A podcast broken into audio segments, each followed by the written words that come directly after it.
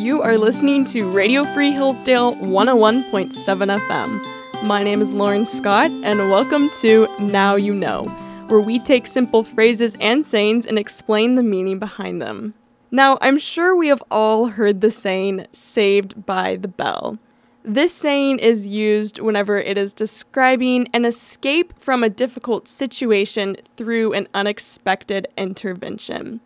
Now, although this phrase is very common, the history behind this saying is not very well known. There is a common misconception that this phrase originated from the 18th century when there was a fear of being buried alive. Now, you may ask, how do we know that? That's kind of a strange fear. Um, was this recorded anywhere? And actually, our very own president, George Washington, he made a specific request that his body be left for two days after he passed because he was scared of possibly being buried alive. Another person who made this request is Lord Chesterton. He made a request very similar to George Washington's. Now, you may ask, why was this such a concern? Why were people concerned about being buried alive?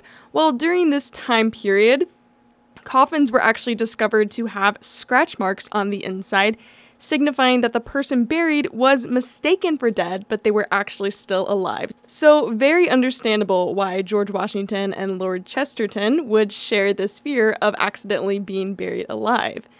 Now, there was an invention of a coffin that had a bell attached above ground. So, if a person just so happened to be buried alive, they could ring the bell and let others know that they were still alive. Now, although these coffins were a very real thing, they did exist. There is no record of the saying saved by the bell originating from this time period, although the story would make sense and it would be really cool to say that this phrase originated from supposedly dead people ringing bells. This phrase actually comes from a boxing slang. When a boxer is knocked to the ground, he must get up to his feet before the referee counts to 10, or the victory will be awarded to his opponent. However, at the end of the round, if the bell rings before the referee counts to 10, then the boxer can continue to fight in the next round. So, this is where the saying saved by the bell actually originates from. It's from a boxing match. So the next time you hear somebody say he was saved by the bell, now you know where that came from and what it means. Thank you for listening to Now You Know. I'm Lauren Scott on Radio Free Hillsdale 101.7 FM.